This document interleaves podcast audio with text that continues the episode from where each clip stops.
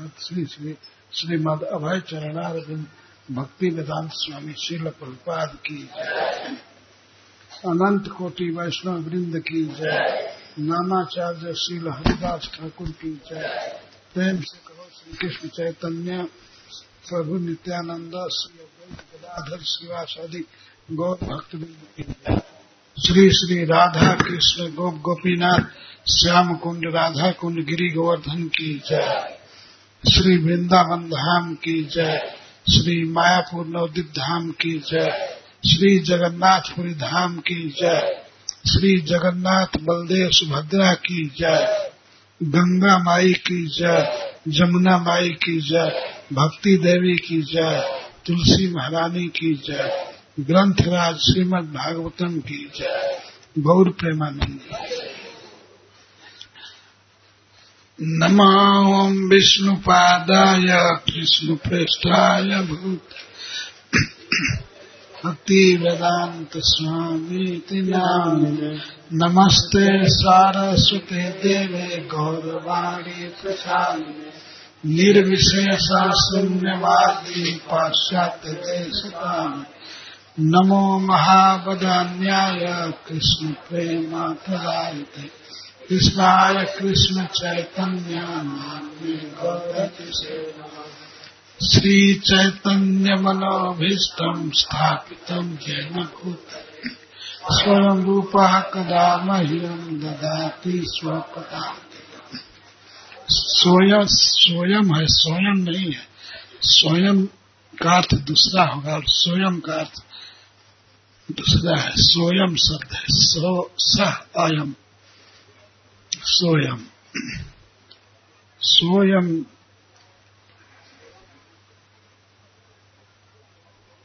स्वयं रूप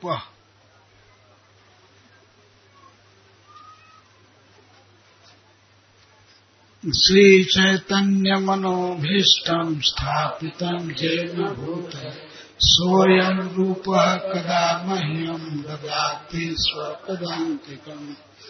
स्वपदांतिकम् वाञ्छाकल्पतरुभ्यश्च कृपा सिन्धुभ्यैव पतितानां पावनेभ्यो वैष्णवेभ्यो नमो नम। जय श्री कृष्ण चैतन्य प्रभु नित्यानंद श्री अद्वैत गदाधर शिवासादि गौर भक्त। हरे कृष्णा हरे कृष्णा कृष्णा। हरे हरे। हरे राम हरे राम राम राम, हरे। ओम नमो भगवते वासुदेवाय। ओम नमो भगवते वासुदेवाय।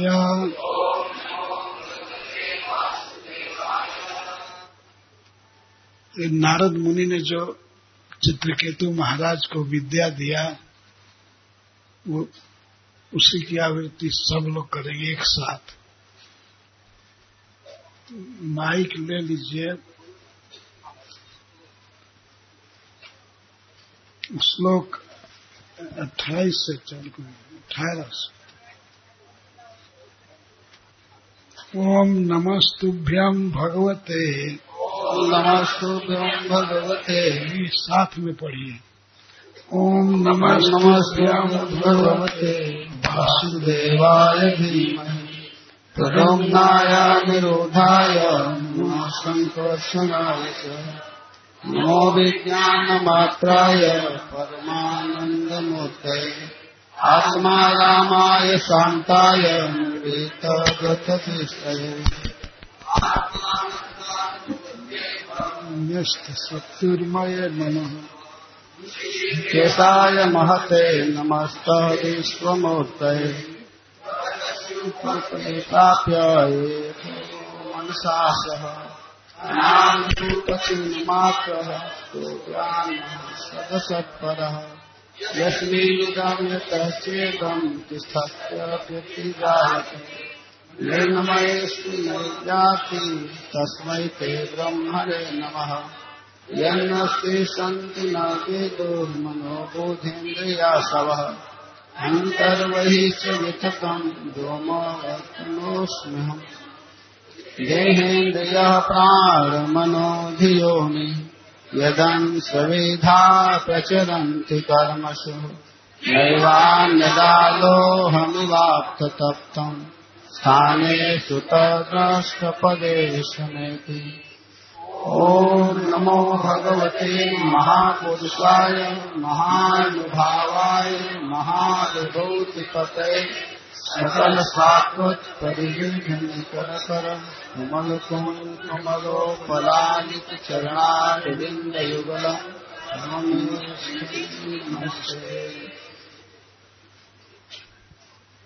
भक्तायताम प्रपन्नाय।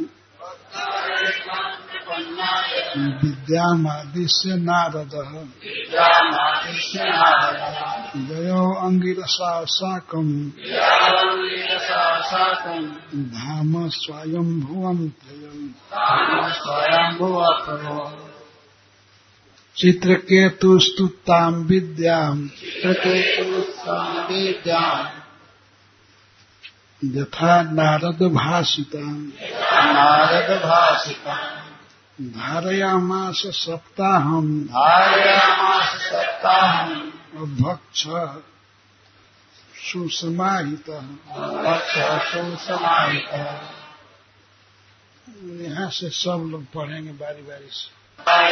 महानुभावाय। महानुभावाय। महाविभूति पतये महाविभूतिपतये। सकल सात्वत। सकल सात्वत। परिवृढ़ परिवि निकर। निकर। कर कमल। कर कमल। कुडमलोप लालित कुलमलोक लालित चरणार विंद जुगल। शरणारविंद जुगल। परमा परमा परमेष्ठिन परमैथी नमस्ते। नमस्ते। श्रीशुक उवाच। ये विद्या है यहाँ तक ये मंत्र है जिसका जप किया। महाराज ने नारद जी ने बताया। जप का क्या प्रभाव हुआ इसका वर्णन करते हैं। भक्तायतम प्रपन्नाय। विद्याम आदिश्य नारद। नारद। जयावांगिरसा साकम धाम स्वयं भुवम प्रभु धाम स्वयं भुवम् तुस्तु विद्याम ताम चित्रकेतुषु विद्यान्ताम् यथा नारद भाषिताम यथा नारदभाषिताम्। धारयामास सप्ताहम्। हरयामास सप्ताह भक्षासु समाहितः। भक्तासु समाहिता। ततश्च सप्तरात्रान्ते ततः सप्तक्रान्ते विद्या धार्यमाणया विद्याधार्यमाणया विद्याधराधिपत्यम्। विद्याधराधिपत्यम्। सलेभे प्रतिहतम् नृपा। प्रतिहतम् निपा।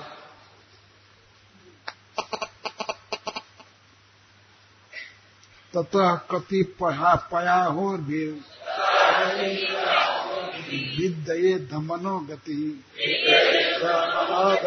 जगाम देव देवस्य जगामदेव देवस्य शेषस्य चरणान्तिकम्। देशस्य शरणान्तिकम् मृणालगौरम् शितिवास संस्फुरत् आजगौरम् श्रीनिवासंस किरीटकेयूरकटित्रकङ्कणम् किरीटकेयोरकटीत्रकङ्कणम् प्रसन्न वक्त्रारुणलोचनमृतम् प्रसन्नभक्तानुलोचनमृतम् ददर्श सिद्धेश्वरमन् ददर्श सिद्धेश्वरमन्दित प्रभुम् तद्दर्शनध्वस्त समस्त किल्मिषा तदर्शनध्वस्त समस्त किल्बिषा स्वच्छामलान्त कर्णो भयान्मुनि स्वच्छामलान्तकर्णोदयामिनि प्रविरुद्ध भक्त्या प्रणयासु लोचनः। प्रविष्ट भक्त्या प्रणयासुलोचना प्रहिष्ट रोमा नवदादिपुरुषम् प्रहिष्ट रोमानमदादिपुरुषम् सौत्तम श्लोक पदाब्ज विष्टरम सकोत्तमश्लोकदाप्रदेशरम् प्रेमाश्रुलेशैरुपमेहयन्मुः प्रेमासुरेशर्वमेहयम् प्रेम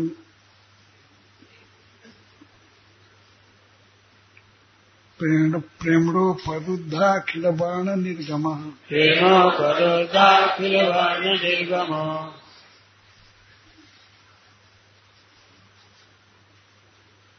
प्रेमोपरोदाखिलवाणनिर्गमो नैवासकत्तम प्रसमीडितम चिराम। नैवासकर्तम् प्रसमीकृतम् शिलम् इस विद्या का निरंतर जप करने से पढ़ने से राजर्षि चित्रकेतु को भगवान का दर्शन हुआ है इसी का वर्णन हो रहा है। भगवान शेष का जो सबसे नीचे पाताल लोक में रहते हैं।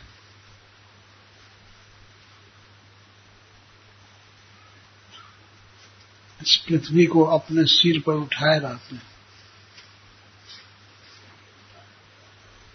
तो भगवान कैसे हैं, इसका वर्णन कर रहे हैं। मृणाल गौरम,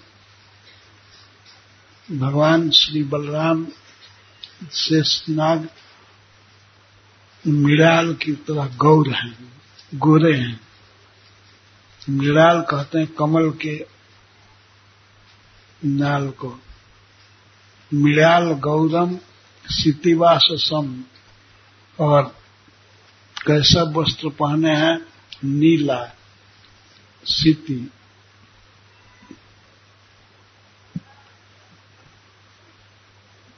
और बहुत सुंदर चमक रहे हैं आभूषण भगवान के।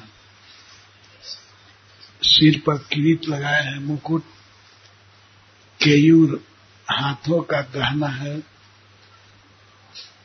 कटित्र कमर का गहना है, बेल्ट, कंकड़म, ये बाजूबंद है। कलाई का गहना है। इसको लगाए हैं भगवान। बहुत सुंदर लग रहे हैं स्फुरत चमक रहे हैं। इस तरह से श्री भगवान को देखकर चित्रकेतु महाराज पुलकित हो गए, उनके आँखों से आँसू आने लगा।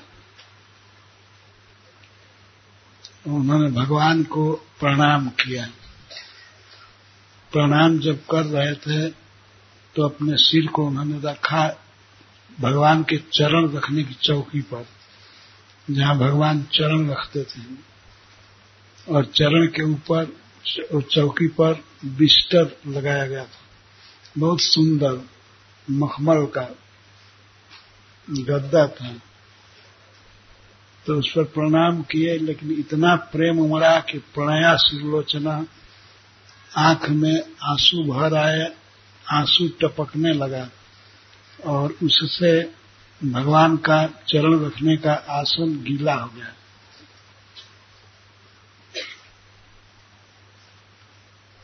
और बहुत देर तक वे देखते रहे कृष्ण को, भगवान को कुछ बोल नहीं सके, क्योंकि प्रेम के कारण सारे वर्णमाला अवरुद्ध हो गए। को बोली निकल नहीं रही थी। जो वर्णमाला है, सारे वर्णमाला अवरुद्ध हो गए। अर्थात उनका गला भर आया, वे कुछ बोल नहीं पाए। चिरम देर तक वहीं प्रणाम किए रहे और बार बार आँसू निकल रहा था, मुँह। उपमेय है हम। उस भगवान के चरण रखने के बेड को भिंगोर भिंगोर दिए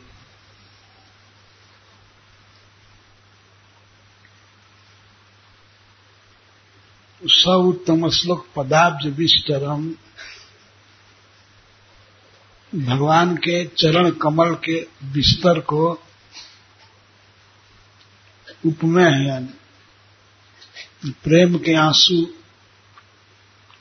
आँख में उमड़ रहे थे इससे भगवान का चरण कमल का बिस्तर बिस्तर मैने बेड।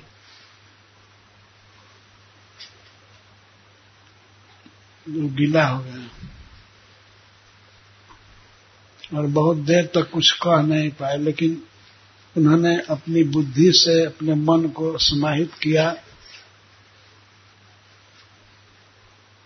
और प्रतिला, प्रतिलब्ध भाग स्वरूप बोलने की शक्ति आ गई तब इस प्रकार बोलने लगे। चित्रकेतु महाराज भगवान की स्तुति किए, वो आगे वर्णन है। इस प्रकार से इस विद्या का प्रभाव देखा गया। उतना आसक्त व्यक्ति पुत्र में, स्त्री में, घर में, और केवल नारद मुनि के द्वारा सिखाए गए भगवान की विद्या को, स्तुति को, मंत्र को पढ़ते रहे सात दिन। बहुत नियम पूर्वक बस पढ़ते रहे। तो पढ़ने से ही इनके मन में इतना शुद्धि आ गई, मन का स्पीड बढ़ गया। और वे शेष भगवान के चरण कमल के पास चले गए। और चरण कमल के पास जा करके उनका प्रेम और अधिक उमड़ गया। शरीर में पुलक छाया था, आँख में आँसू भरे थे बाड़ी गदगद थी बाड़ी से बोल नहीं पा रहे थे। प्रेम के जो सात्विक विकार हैं, ये सब आ गए। इतना आसक्त व्यक्ति पुत्र के मोह में रो रहे थे, वही आज भगवान के प्रेम में डूब गए। देखते ही ये है इस विद्या का प्रभाव। इसी तरह से हम लोग यदि महामंत्र जपते रहेंगे तो एक दिन समय आएगा कि भगवान के पास यही महामंत्र हमको पहुँचा देगा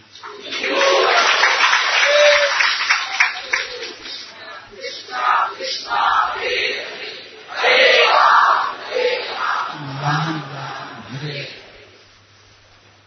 इसलिए श्रद्धा के साथ इस मंत्र को जपना चाहिए।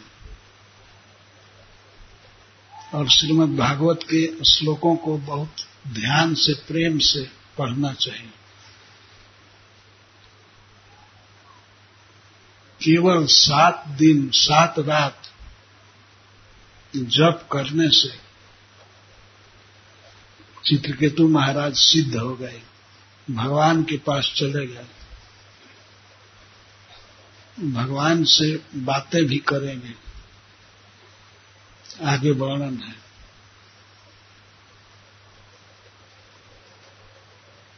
पहले कंठ गदगद हो गया, इसलिए बोल नहीं पाए। केवल रो रहे थे प्रेम के कारण। कुछ देर के बाद जब बोलने की शक्ति आई उन्होंने अपने मन को समाहित किया, बुद्धि से समझाया। तब रोना रुका, तब भगवान के गुण का वर्णन करने लगे। तो इस तरह की सफलता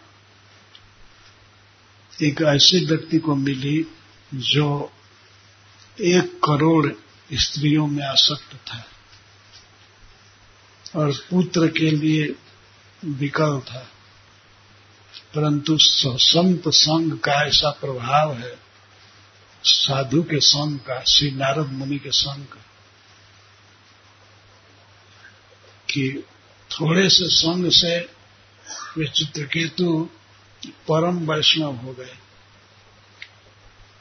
भगवान का दर्शन किए, भगवान में प्रेम हो गया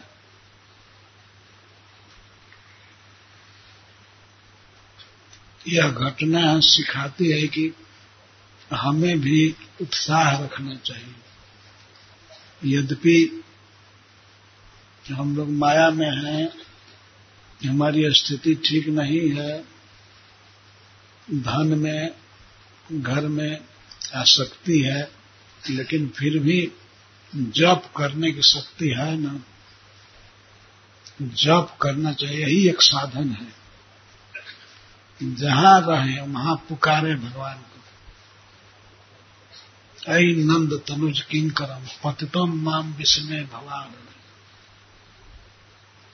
कृपया तो पाद पंकज, धूलि सदृश विचिंत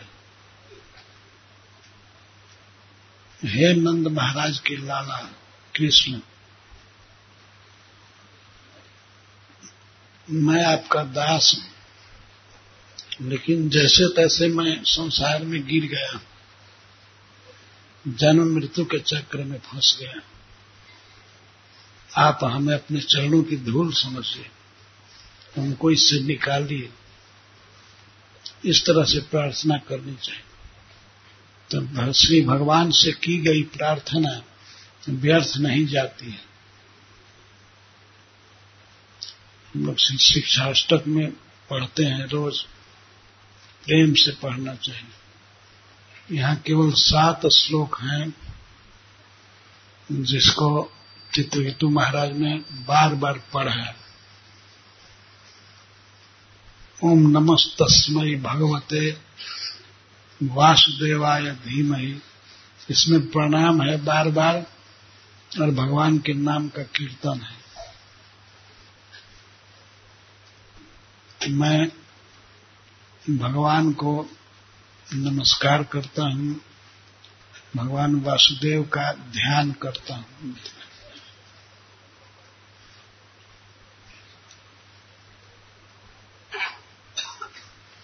नमः धीमहि का यह अर्थ है कि मैं मन में नमस्कार करता हूँ। नमः धीमहि। मैं ध्यान करते हुए भगवान को प्रणाम करता हूँ। यह बार बार कहा गया है। बार बार भगवान का नाम आया है। वासुदेव प्रदुम्न अनिरुद्ध, संकर्षण, ये सब भगवान के नाम सबसे बेस्ट है हम लोगों के लिए यह महामंत्र। हरे कृष्णा हरे कृष्णा कृष्णा कृष्णा हरे हरे एक बार स्वयं नारद जी ने पूछा ब्रह्मा जी से कि इस घोर कलयुग में किस उपाय से व्यक्ति जन्म मृत्यु को पार कर सकता है तब श्री ब्रह्मा जी ने बताया कि ये सोलह नाम का महामंत्र है। इसी को जपना चाहिए, कीर्तन करना चाहिए। और यह भी कह दे नातः परतरो पायम, सर्व वेदेश विद्यते। समस्त वेदों में इसके अलावा और कोई उपाय नहीं। नातः पर परतरोपायम सर्व वेदेश विद्यते। ब्रह्मा जी तो सारे वेदों के विद्वान हैं ही।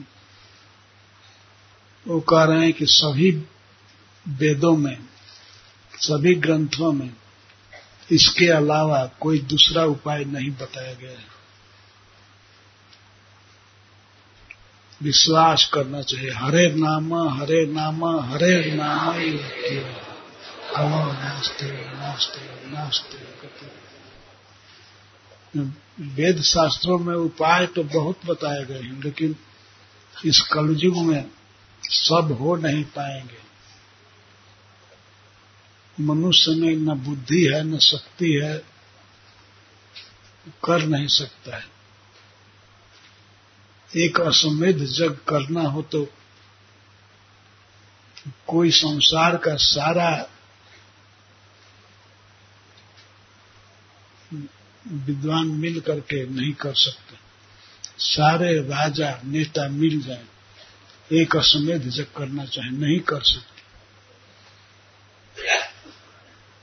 उसमें बहुत ज़्यादा सोना चाहिए।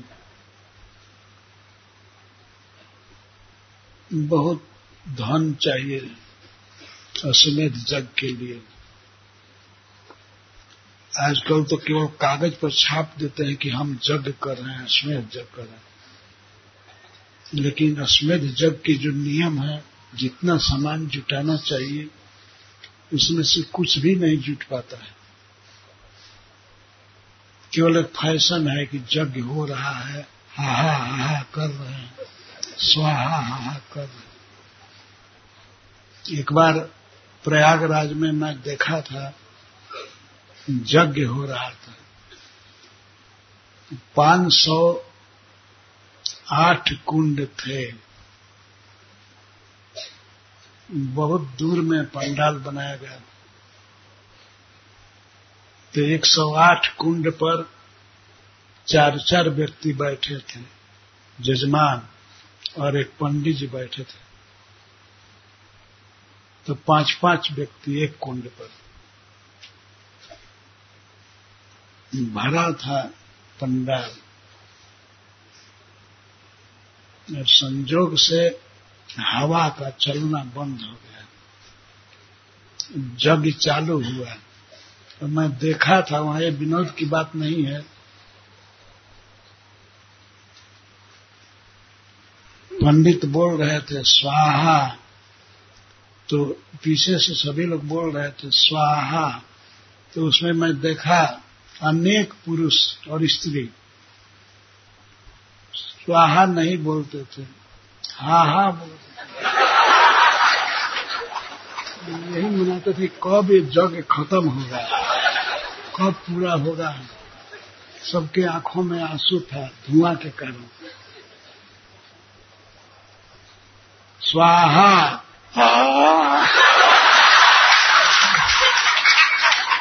आँख पोछते थे तो ये तो यज्ञ की स्थिति है।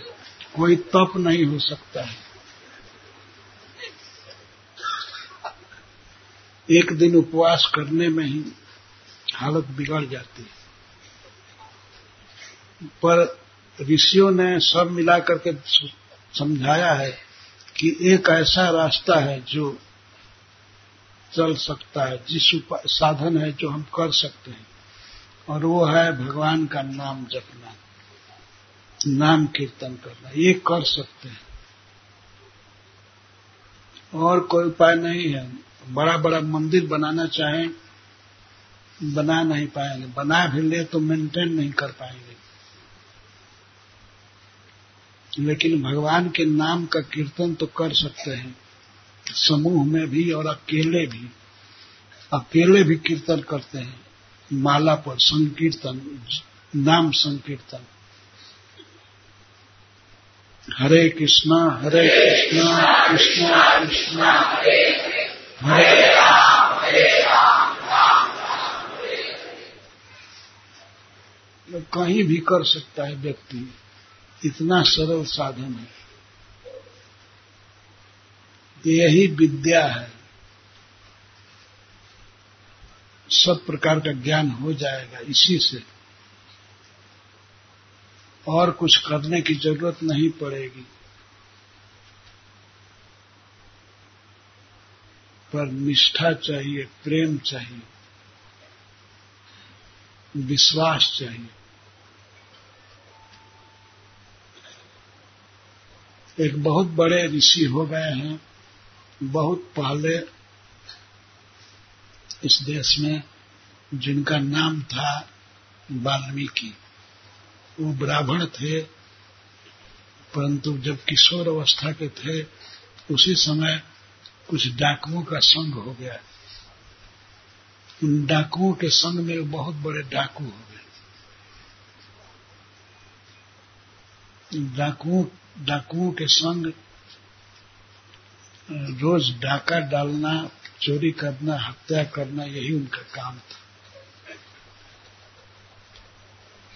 ये जंगल में रहते थे, उस जंगल में एक रास्ता निकल रहा था, जिस पर बहुत से यात्री जाते थे।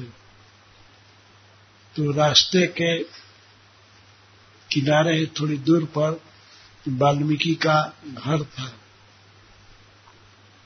वो रास्ता पर आकर के यात्रियों को लुटता था। उनके पास जो कुछ होता था, छीन लेता था और उनका, उनकी जान मार देता था। चूँकि बहुत क्रूर डाकुओं का संग हो गया था, इसीलिए वो लड़का सयाना होने पर भी डाकू ही बन गया। उसने विवाह किया, उसको एक लड़का भी हुआ। तो सदा यात्रियों को मारना, उनका वध करना और उनसे पैसा छीन लेना, उनका सामान छीन लेना, यही उसका काम था। और दूसरी कमाई नहीं थी। इसी से परिवार का पोषण कर रहा था। स्त्री को देता था, अपने माता पिता को भी देता था। सबका पालन कर रहा। संजोग की बात है, एक दिन नारद मुनि बीड़ा बजाते हुए उस रास्ते पर जा रहे थे। तो आवाज़ सुन करके वो अपने घर से बाहर निकल आया और नारद जी को देखा। तुरंत उसने वही काम किया जो अन्य यात्रियों के साथ करता था। मारने दौड़ा पर श्री नारद मुनि का ऐसा प्रभाव था, वो मार नहीं पाया। पकड़ लिया, कहने लगा, ये तुम बीड़ा बजा रहे हो, ये रखो, और तुम्हारे पास जो भी पैसा हो, निकालो। नारद जी के पास कोई पैसा कहाँ से था? तो एक बीड़ा लेकर चलते हैं, वो बीड़ा भगवान दिए हैं।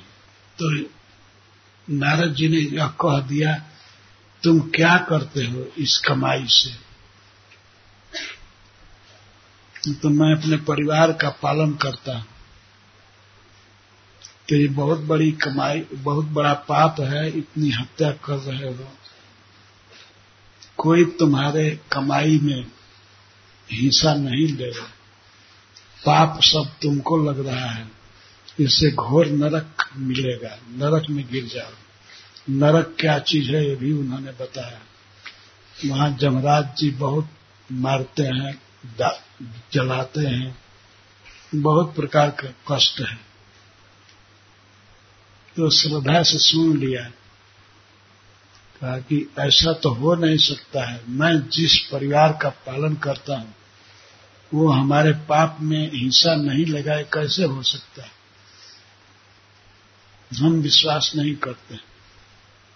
हम जिनके लिए चोरी करते हैं, जिनके लिए हत्या करते हैं, वो हमारे पाप में हिस्सा नहीं लेंगे। ये मैं कैसे जानू? तो नारद जी ने कहा, मैं यहाँ रुकता हूँ, अपने घर जाकर के पूछा हो कि वे लोग पाप में हिस्सा लेंगे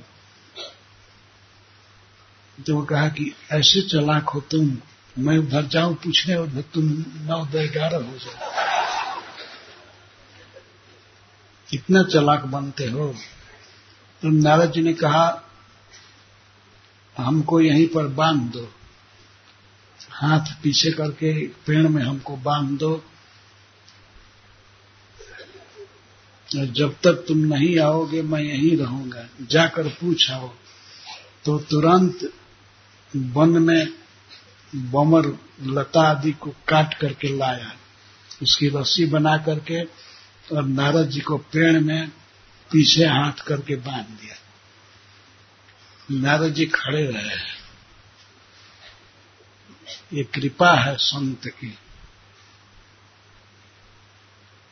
उन्होंने सोचा कुछ देर बंद जाऊँ पर इसका उद्धार कर दो। तो दौड़ा हुआ घर गया। घर में गया, उसके, उसका बच्चा था, उसकी पत्नी थी और बूढ़े माता पिता थे। ब्राह्मण का परिवार था। पर ब्राह्मण जब भ्रष्ट होते हैं तो एक नंबर के राक्षस हो जाते हैं। जा करके पूछा, सबसे पहले अपने पिताजी को, पिताजी से पूछे, पिताजी, हम जो कमाई करते हैं, बहुत लोगों का वध करते हैं, चोरी करते हैं, डाका डालते हैं तो इससे पाप लगता है। एक साधु बता रहा था तो उस पाप में आप हिस्सा लेंगे ना तो बाप ने कहा, बेटा, जब मैं जवान था, तब तुम्हारा पालन पोषण किया। ये हमारा धर्म है, कर्तव्य है। अपने कर्तव्य का हमने पालन किया। लेकिन पाप लेने में क्या कैसे किया जाता है, मैं हिंसा नहीं लेना चाहता। अगर पाप मिले भी तो मैं नहीं लूँगा। नरक में कौन जाएगा? तो अब वह अपने माँ के पास गया। वही प्रश्न किया माँ तुम हमारे पाप में हिंसा लोगी कि नहीं? वह बोली, बेटा, मैं जो देते हो, पका लेती हूँ, खा लेती हूँ, लेकिन जो तुम्हारे पिताजी कहे हैं, वही मैं जानती हूँ। मैं पाप में हिंसा नहीं ले पाऊँगी। अब उसके सामने, वाल्मीकि के सामने अंधकार छाने लगा, आँखों के सामने। कि माता पिता हमारे पाप में हिंसा नहीं लेंगे। तब वो अपनी पत्नी के पास गया। बहुत आशा से और पत्नी से कहा, तुम हम, तुम हमारे पाप में हिंसा बटाओगी कि नहीं? उसने सुनते ही कहा, स्वामी, मेरी सेवा है, आप, मेरा धर्म है, आपकी सेवा करना। आपके लिए भोजन बना देती हूँ। मुझको क्या पता कि आप कहाँ से लाते हैं?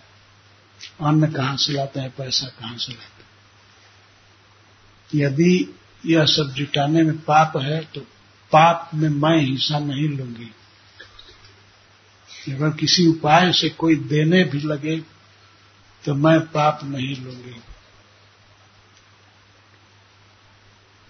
अब पूर्ण निराश होकर के, अब बाद में अपने छोटे बेटा से पूछा, बेटा, तुम मेरे साथ नरक में जाओगे, मेरे पाप को लोगे? उसने कहा, नहीं पापा, मैं तो पाप नहीं ले सकता।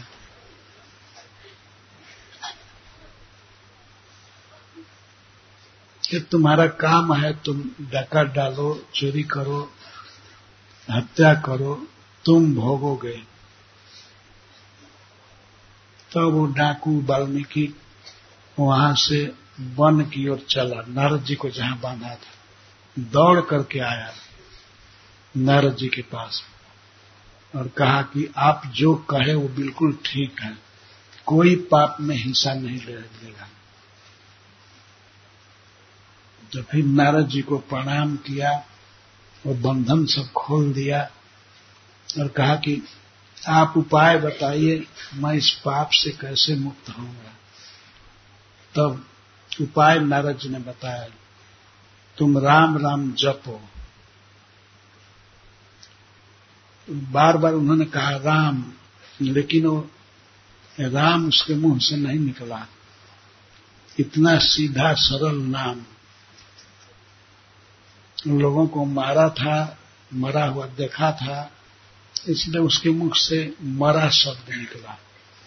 कितना भी प्रयास किया नारद जी ने, राम राम, लेकिन वो मरा मरा कहता तो मरा मरा भी यदि रिदम में कहा जाए, तीन चार बार कहा जाए तो राम राम निकलने लगता है। मरा मरा मरा मरा आ जाता है। तो नारद जी ने कहा, ठीक है, अगर यही तुमको याद है तो यही जपो। इतना कह करके वे चले गए और वह वाल्मीकि डाकू नाम जपना चालू किया। मरा मरा मरा मरा।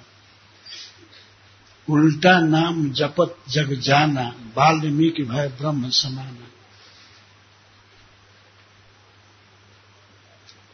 उल्टा नाम जप किया वाल्मीकि ने, लेकिन श्रद्धा थी कि यह हमारे पापों को नष्ट करेगा उनको नरक से बचाएगा। बहुत श्रद्धा थी। उसने जपना चालू किया। नारद जी उधर गए और जपना चालू किया। जपते जपते दिन बीत गया, रात आई, रात भर जपा, फिर दूसरा दिन आया, तीसरा दिन आया इस तरह से सप्ताह बीता, पंद्रह दिन बीता, महीना बीत गया, साल बीत गया, जपते जपते। और इतना जप में निष्ठा हुई कि उसके शरीर पर दीमक लग गए। दीमक का घर बन गया, जिसको बल्मीक कहते हैं। और उस बल्मीक पर फिर घास उग गई। फिर भी वो जप करता रहा। इतनी निष्ठा थी। भूख, प्यास का तो पता ही नहीं। उसको केवल यही चिंता थी कि हमें जप करना है। राम राम राम राम। वो तो राम राम नहीं कर रहा था, उल्टा मरा मरा। लेकिन वो जपता ही रहा। अंत में देवलोक में हल्ला हो गया कि एक ऐसा तपस्वी है, अपने कमंडल का जल, गंगा जी का जल वाल्मीकि पर फेंका। तब वाल्मीक ढह गया, उसमें से निकला वो मुनि, ब्राह्मण, जो भगवान का नाम जप रहा था।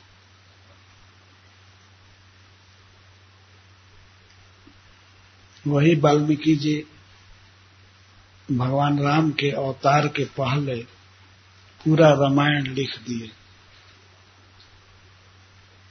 भगवान कब क्या बाण छोड़ेंगे, किससे क्या बात करेंगे सारी बातें। अभी भविष्य में भगवान का अवतार होने वाला है। अवतार लेकर क्या क्या करेंगे, उसको बीते हुए की तरह वाल्मीकि ने देख करके लिख दिया वाल्मीकि रामायण प्रसिद्ध ही है। तो वाल्मीकि भय ब्रह्म समान। है वाल्मीकि जी ब्रह्मा जी के समान होगा केवल जप करने से जब ऐसे करना चाहिए। सवेरे भोजन का समय हो जाता है तो जपते जपते यदि भोजन भूल जाए तो बहुत अच्छा है। बार बार माता जी कहे, या पत्नी कहे कि अब खा लीजिए।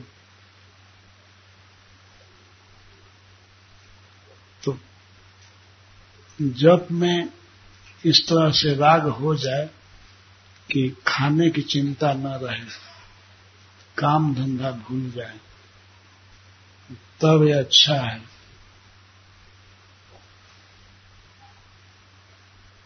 ऐसे रूटीन खराब नहीं करना चाहिए पत्नी का, और भोजन समय पर दे तो खा लेना चाहिए, लेकिन खा करके फिर जप करे। खाने के बाद जप ही असली काम होना चाहिए। हरे कृष्णा हरे कृष्णा कृष्णा कृष्णा, हरे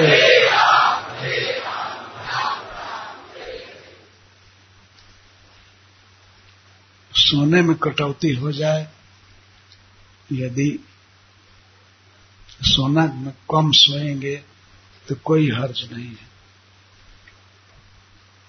कई लोग कहते हैं कि हमको समय नहीं मिलता है जप करने का। समय सबको भगवान ने बराबर दिया है, दिन और रात। ये आपकी मर्ज़ी पर है कि आप उसमें से कितना समय जप में लगाएँगे।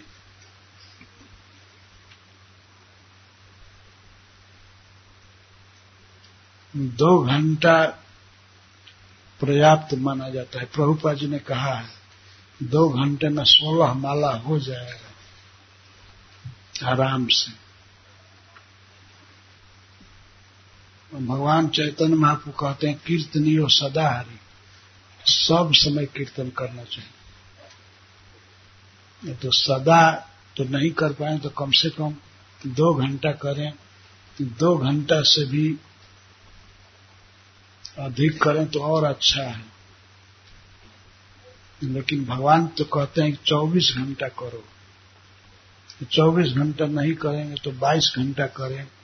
22 घंटे नहीं करेंगे तो 20 घंटा करें। या 18 घंटा 16 घंटा 14 घंटा 12 घंटा 10 घंटा, इनमें घटाते घटाते दो घंटा। ये प्रभुपाद जी ने कहा। अब इतना भी नहीं कर सकते तो ये बेकार मनुष्य बने इसे तो अच्छा था, सुअर, कुकर बन गए होते, ऊँट बन गए होते। तिनते खल सुकर स्वान भले।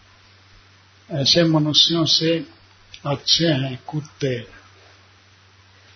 खर गधा बेचारे वो तो अपना कर्म बंधन खत्म कर रहे हैं।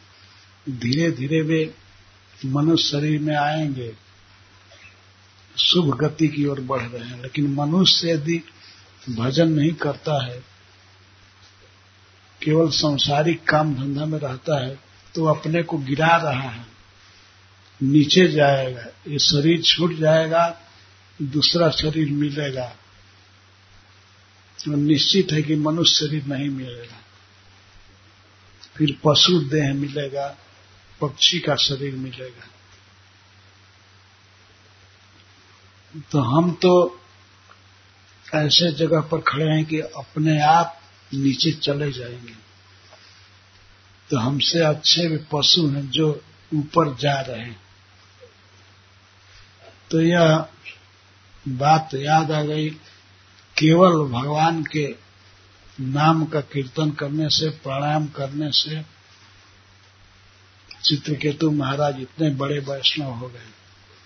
वही बेत्रासुर बने, जो युद्ध में भी भगवान में मति लगाए रखे। इनकी स्तुति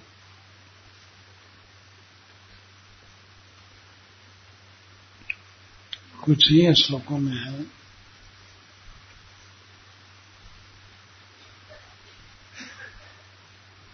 अजिता जिता सममति भी। हे अजित, आप किसी के बस में नहीं होते हैं, लेकिन आपको साधुओं ने, सममति, समदर्शी साधुओं ने आपको अपने बस में कर लिया। बस में करने का अर्थ है प्रेम से श्री कृष्ण को बस में करना। ऐसे भगवान को कोई बस में नहीं कर सकता हो, लेकिन अजिता जीता। अजित होते भी आप जीत लिए जाते हैं, बस में कर लिए जाते हैं। सम्मति भी सम्मति भी साधु भी, साधुओं द्वारा जिनकी बुद्धि सम है।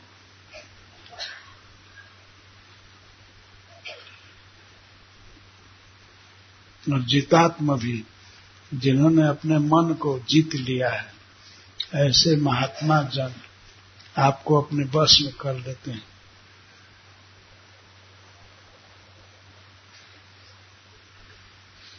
और आप उनको अपने बस में कर लेते हैं। परस्पर वशीकारिता बताई जा रही भगवान अपने भक्तों के बस में और भक्त भगवान के बस में।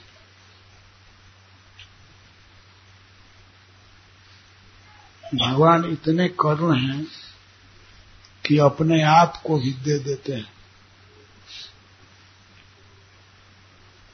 इतनी दया करते हैं, भजन करने वालों पर अगर कोई भजन करता है तो भगवान इतनी दया करते हैं, इतनी दया कि उसको, उसके अधीन हो जाते हैं।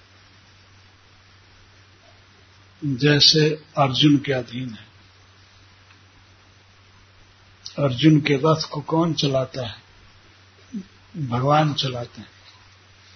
अर्जुन आराम से बैठे रहते हैं। युद्ध जब खत्म होता है महाभारत में तो युद्ध खत्म होने के बाद प्रतिदिन भगवान घोड़ों को धोते हैं, घोड़ों को भोजन देते हैं, पानी पिलाते हैं। अर्जुन आराम से उतर करके अपने कैंप में चले जाते हैं। लेकिन भगवान को चिंता रहती है घोड़ों को खिलाने की, घोड़ों को धोने की।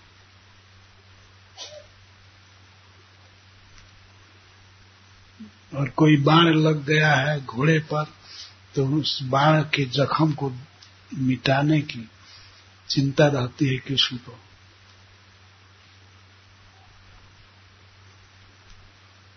एक बार की घटना है, कर्ण सेनापति था। कर्ण बहुत बड़ा वीर था। उसने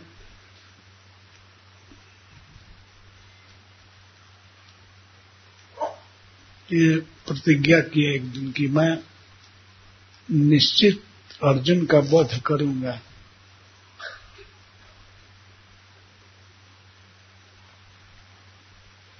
तो उसके पास एक अस्त्र था।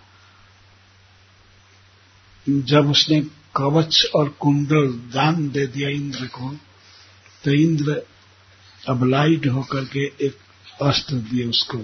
उसका नाम था एक अग्नि। एक वीर को अवश्य मारेगी। ऐसा अस्त्र था।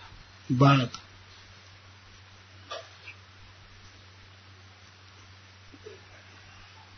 तो एक दिन दुर्योधन कहा कर्ण से कि इस बाण को चलाओ। वो भगवान की योजना थी। भीमसेन का एक लड़का था घटित घटोत्कच, राक्षस।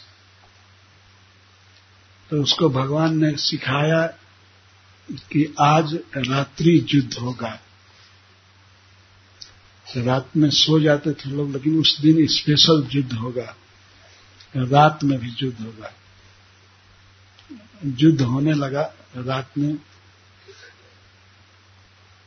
और घटोत्कच को कहा कि तुम जितनी शक्ति है उतना दिखा दो। कौरव कौरव सेना को। वो घटोत्कच लगा मारने। बहुत भयानक रूप था उसका। तो आकाश में से उड़ करके युद्ध करने लगा। उस पर कितना भी बाण मारा जाता था, वो गिरता नहीं था। अंत में दुर्योधन घबरा करके कर्ण के पास आया। कहा कि, मित्र, इसको तुम मारो। तुम्हारे पास जो एक अग्नि है, उसको चलाओ। तो दुर्योधन कहता है, कर्ण कहता है कि, मैं तो उसे रखा हूँ, अर्जुन को मारने के लिए। दुर्योधन कहा कि, सब मर ही जाएँगे तो तुम अर्जुन को मार कर क्या करोगे? आज तो बचाओ सबको, इसको मारो। कि राक्षस इस तरह से सबका विनाश कर देगा। तो घबरा करके कर्ण एक अग्नि चला दिया। घटोत्कच गिर पड़ा, मर गया। लेकिन भगवान बहुत प्रसन्न थे। उन्होंने कहा, महाराज युधिष्ठिर से, आज अर्जुन बच गए। इसकी मुझे बहुत खुशी है। घटोत्कच के मरने की चिंता नहीं जब तक यह एक अग्नि शक्ति थी कर्ण के पास, मैं रात में सोया नहीं। रात दिन यही चिंता रहती थी कि एक अग्नि कैसे खत्म हो।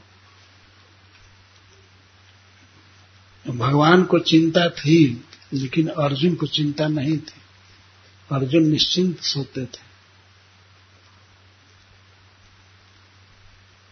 तो श्री भगवान एक अग्नि को छुड़वा दिए घटोत्कच पर, तब वे सुखी हुए। इस तरह भगवान अपने को अपने भक्तों के बस में कर देते वे अर्जुन के बस में। अर्जुन कहते हैं कि सेना और उभेर मध्य रथम स्थापे में हे अच्युत, मेरे रथ को दोनों सेनाओं के बीच में खड़ा करो। तो भगवान रथ को ले जाकर खड़ा किए। वहाँ से फिर दोनों पक्ष की सेना को दिखाने लगा। जैसे अर्जुन कहते थे, वैसे ही भगवान करते थे।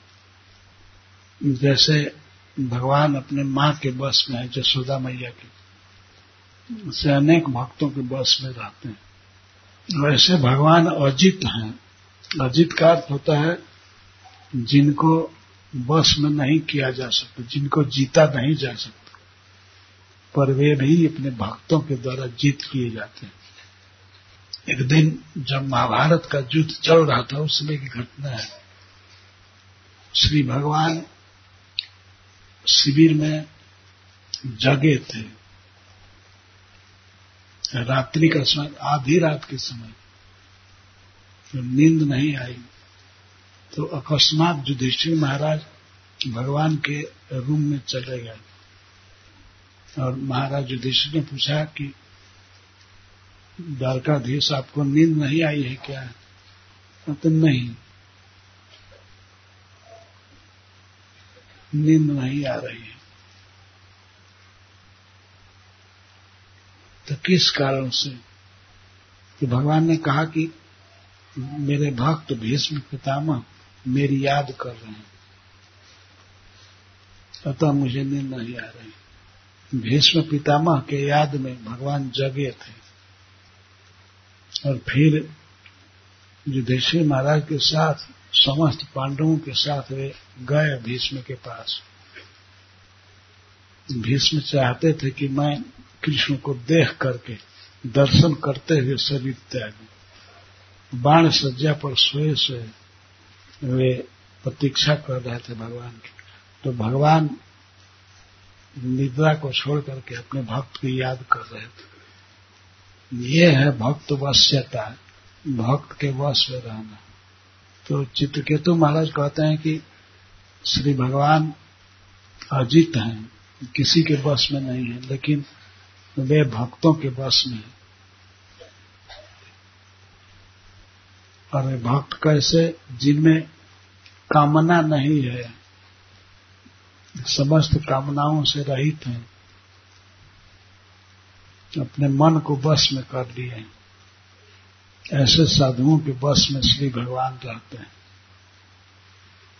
एक श्लोक में कहते हैं, हे भगवान, आपके दर्शन से मेरे सारे पाप कट गए हैं। यह कोई आश्चर्य नहीं आपका केवल एक बार नाम उच्चारण करने से पुलकस भी संसार बंधन से मुक्त हो जाता ये भगवान के नाम की महिमा इस स्तुति में आई है। एक बार सकृत, एक बार नाम सुन लेने से पुलकस भी, चंडाल भी, सबसे अधम मनुष्य भी आपके धाम में आ जाता है। उसका संसार बंधन, जन्म मरण का बंधन मिट जाता है। इक्कीस श्लोक में है, देखिए। अंत में है वही शब्द मुच्यते संसार नहीं भगवान अघटितम इदम तदर्शनान नाम अखिल पापक क्षय आपका दर्शन करने से मनुष्यों का सारा पाप नष्ट हो जाता है। यह कोई असंभव नहीं है। मैंने अपने जीवन में देखा है। आपके नाम का ऐसा प्रभाव जन नाम सकृत श्रवण। श्रवणा। आपका नाम एक बार भी सुनने से जन्म मृत्यु से पार हो जाता है। और वो भी कौन? पुलकस। कुत्ते का मांस खाने वाला। चंडाल भी मुक्त हो जाता है। मुक्त होता है कौन? सबसे गरीब व्यक्ति और एक बार नाम सुनने से। सकृत का अर्थ होता है एक बार। सकृत नाम श्रवणा एक बार नाम सुनने से। इसीलिए भक्तों को प्रभुपा जी ने आज्ञा दिया गली गली में, नगर में कीर्तन करो। कम से कम सुनेंगे जीव, मनुष्य सुनेंगे। और मनुष्य के अलावा कितने कुत्ते सुनेंगे, गाय सुनेंगे, पशु सुनेंगे पेड़ पौधे सुनेंगे, उनका कल्याण होगा। ये अपने कुटिया में बंद रह करके गुप्त भजन मत करो। कीर्तन करो, नगर कीर्तन गाँव गाँव में। एक बार चैतन्य महाप्रभु ने पूछा, हरिदास ठाकुर से, हे हरिदास जी, मैं एक बात के लिए चिंतित हूँ। ये पशु और पेड़ पौधे भगवान का नाम बोल नहीं पाते हैं। इनका उद्धार कैसे होगा? तो हरिदास ठाकुर ने कहा कि प्रभु, आप चिंता मत कीजिए। आपका नाम ऐसा है कि इसको कोई एक बार सुने भी तो उसका उद्धार हो जाएगा। भगवान चैतन्य महाप्रभु की बात का ये प्रमाण है, शास्त्र प्रमाण। सकृत जन्नाम श्रवणात् मुच्यते पुलक सोपी संसारात। उद्धार में क्या संसार से जन्म मृत्यु से पार हो जाता है?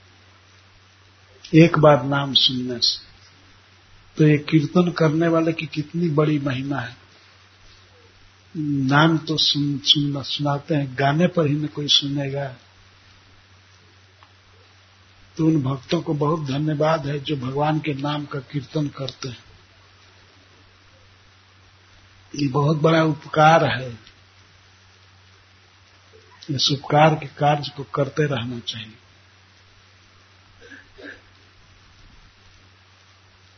अपनी अपनी बुद्धि से सभी उपकार करते हैं, लेकिन उपकार कैसे होगा ये जानते कम लोग हैं। सबसे बड़ा उपकार यही है कि भगवान के नाम को सुनाया जाए। हरे कृष्णा हरे कृष्णा कृष्णा कृष्णा, हरे हरे हरे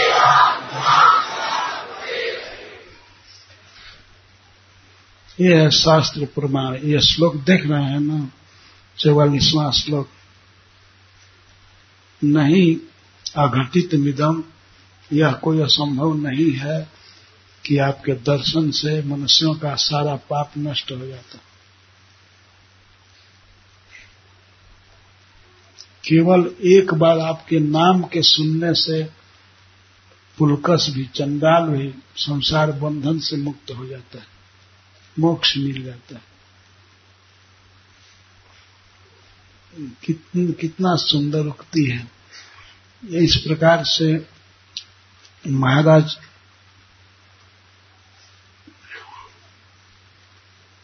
चित्रकेतु भगवान की स्तुति किए। बहुत से श्लोक इसमें हैं। इस अध्याय में बाद में श्री भगवान बोलते हैं। जहाँ से श्री भगवान वाचा है।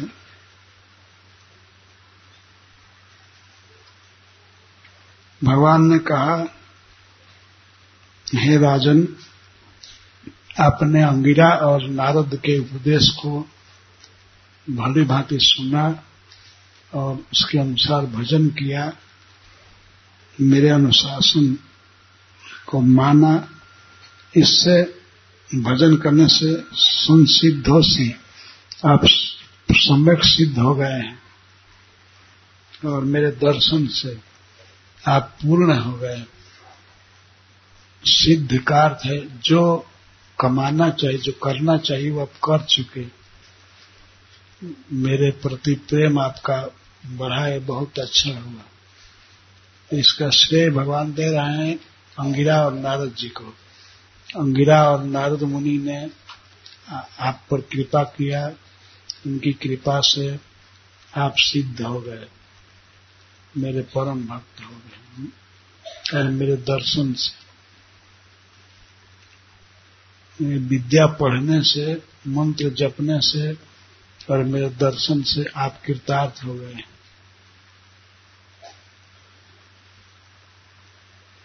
अहम वही सर्वभूतानी भूतात्मा भूत भावना मैं ही समस्त प्राणियों के रूप में हूँ। अहम वही सर्वभूतानी। मैं सर्वभूतानी भूतानी का अर्थ जीव।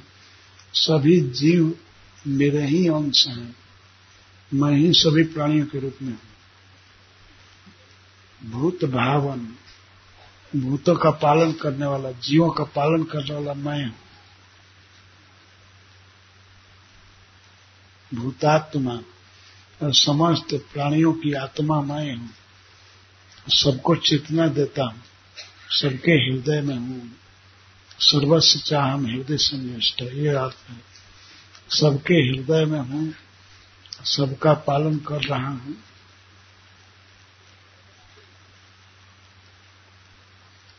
शब्द ब्रह्म, ये वेद शास्त्र मेरे स्वरूप हैं और पर ब्रह्म पर ब्रह्म तो स्वयं हूँ। शब्द ब्रह्म के रूप में भी मैं हूँ। वेद के भी रूप में भी। हूँ ये मेरे दो शरीर हैं, शब्द, वेद और श्री विग्रह।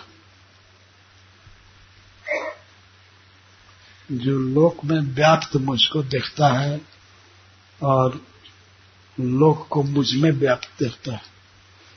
मैं सभी में हूँ और सभी मेरे भीतर है। इस तरह से जो देखता है, शास्त्र में मुझको देखता है, शास्त्र मेरे भीतर है और शास्त्र में मैं जैसे सोने वाला पुरुष सोते समय सपना देखता है तो वो सारी दुनिया को अपने भीतर देखता है। वो देखता है कि मैं पहाड़ देख रहा हूँ, नदी देख रहा हूँ, अनेक मनुष्यों को देख रहा हूँ तो वास्तव में अपने भीतर ही देखता है। और उठने पर, सपना टूटने पर देखता है कि मैं एक जगह पर हूँ।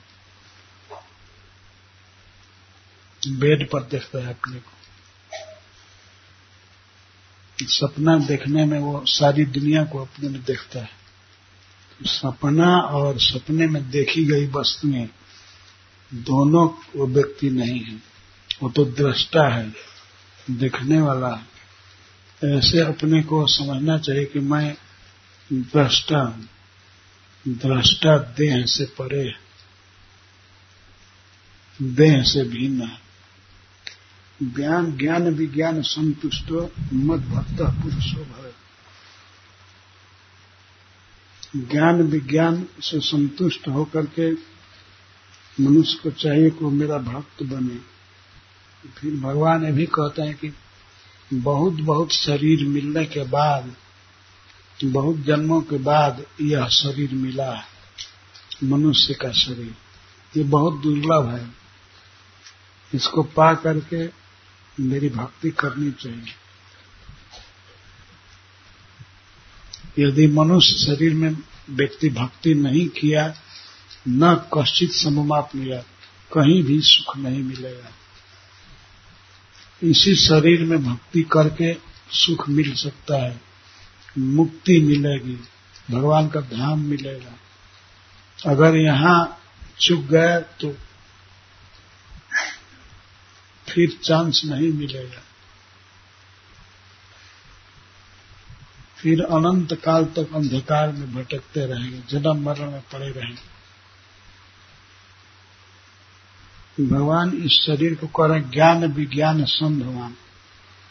ज्ञान और भक्ति, ये दोनों इसी शरीर में जन्म ले सकते हैं।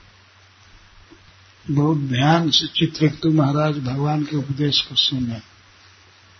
इसी को एक कह रहे हैं कि वृत्तासुर के शरीर में युद्ध के समय कि मैं जैसा भगवान शंकरषण ने हमको सिखाया है, मैं अपने मन को उनके चरणों में रखूँगा।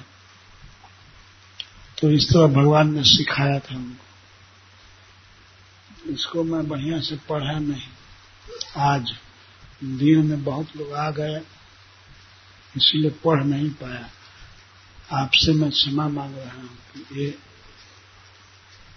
अब इसको कल पढ़ करके आऊँगा, तब तो बताऊँगा। प्रभुपा जी ने सब साफ़ लिखा है, लेकिन सुनने पर भी प्रपट समझना कठिन है। कोई भक्त पढ़ता है तो सारी बातें समझ में नहीं आती। संस्कृत से पढ़ना, अंग्रेज़ी में पढ़ना, हिंदी में पढ़ना, कई तरह से पढ़ने पर तब थोड़ा थोड़ा समझ में आता। तो चित्रकेतु महाराज भगवान की स्तुति किए तो इसके बाद श्री भगवान उनको कहे, तुम मेरा कीर्तन करो एक समाज बनाओ। तो चित्रकेतु महाराज जो विद्याधरों के राजा थे, अपने राज्य से, विद्याधरों से, विद्याधरों की स्त्रियों को इकट्ठा की जो बहुत सुंदर गाती थी, अपने विमान पर चढ़ाए, हज़ारों स्त्रियों को, बहुत सुंदर कंठ वाली, गाने वाली, और वे भगवान का कीर्तन गाती थी। और चित्रकेतु महाराज भगवान का कीर्तन सुनते हुए घूमते रहे। सारे स्वर्गीय लोकों में सब जगह। तो उनके मन में आया कि सबसे बड़े भक्त भगवान शिव हैं और शिव जी सबसे बड़े विरक्त हैं। अपने भिखारी भोला नका के दानी स्वयं भीख मांगते हैं, लेकिन अन्यों के लिए महादानी है। बहुत बड़े त्यागी हैं। तो भगवान शिव से सत्संग करने के लिए उनके मन में इच्छा हुई कि मैं ऐसे महात्मा से सत्संग करूँ, उनके लोक में जाकर के कैलाश में जाकर। तो वे समस्त स्त्रियों के साथ जा रहे थे कैलाश। कैलाश भगवान शिव का घर तो है नहीं एक पेड़ के नीचे रहते हैं, बरगद के नीचे। तो उन्होंने देखा चित्रकेतु ने कि यहाँ शिव जी बैठे हैं और देखते ही ये ये भी देखे कि ये अपनी पत्नी को अपने गोद में बैठाए हैं। परम सुंदरी श्री पार्वती जी भगवान शंकर के गोद में बैठी थी। और भगवान प्रवचन कर रहे थे। अनेक ऋषि महर्षि श्रोता के रूप में जुटे थे और सबके बीच में भगवान शिव प्रवचन कर रहे थे, ज्ञान दे रहे थे। उनमें कोई आसक्ति नहीं है, काम बचना है ही नहीं। काम क्या होगा? काम तो जल करके राख हो गया था। काम बचना नहीं है, फिर भी अपनी पत्नी को अपनी जांघ पर बैठाए थे। इसको देख करके चित्रकेतु ठहाका मार करके हंसने लगे। हमने सुना था कि सबसे बड़े विरक्त, सबसे बड़े त्यागी महापुरुष है। और यहाँ आकर के हम ये देख रहे हैं, ये क्या तमाशा है। वे कुछ बोलने लगे। तो भगवान शिव तो समझ गए कि तो परम वैष्णव हैं, ये मज़ाक कर रहे हैं। लेकिन माता पार्वती को दुख लग गया। क्रोध आ गया। क्रोध से तमतमा करके वो कहने लगी, ठीक है, शंकर, भगवान यदि गलती कम करते हैं, यदि इनको ठीक से प्रवचन नहीं करने आता है, धर्म का पालन नहीं करने आता है, ये गलती करें तो क्या तुम ही दंड देने के लिए दंडदाता बने हो? तुम अपनी अवकात स्थिति नहीं देखते हो। और शिव जी को ऐसे बोल रहे हो, तुम तुरंत राक्षस हो जाओ असुर हो जाए क्रोध से उन्होंने साप दे दिया।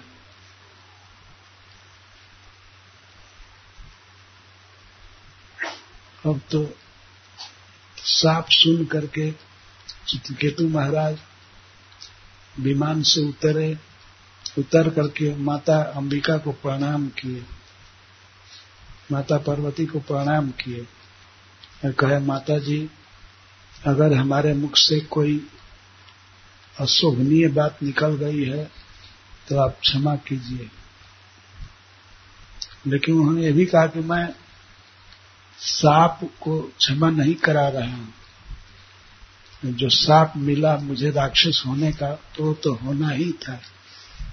ये तो भगवान की प्रेरणा थी। आपके मुख से निकल गया। लेकिन मेरे बात से आपको दुख लगा, इसके लिए मैं क्षमा मांग रहा हूँ।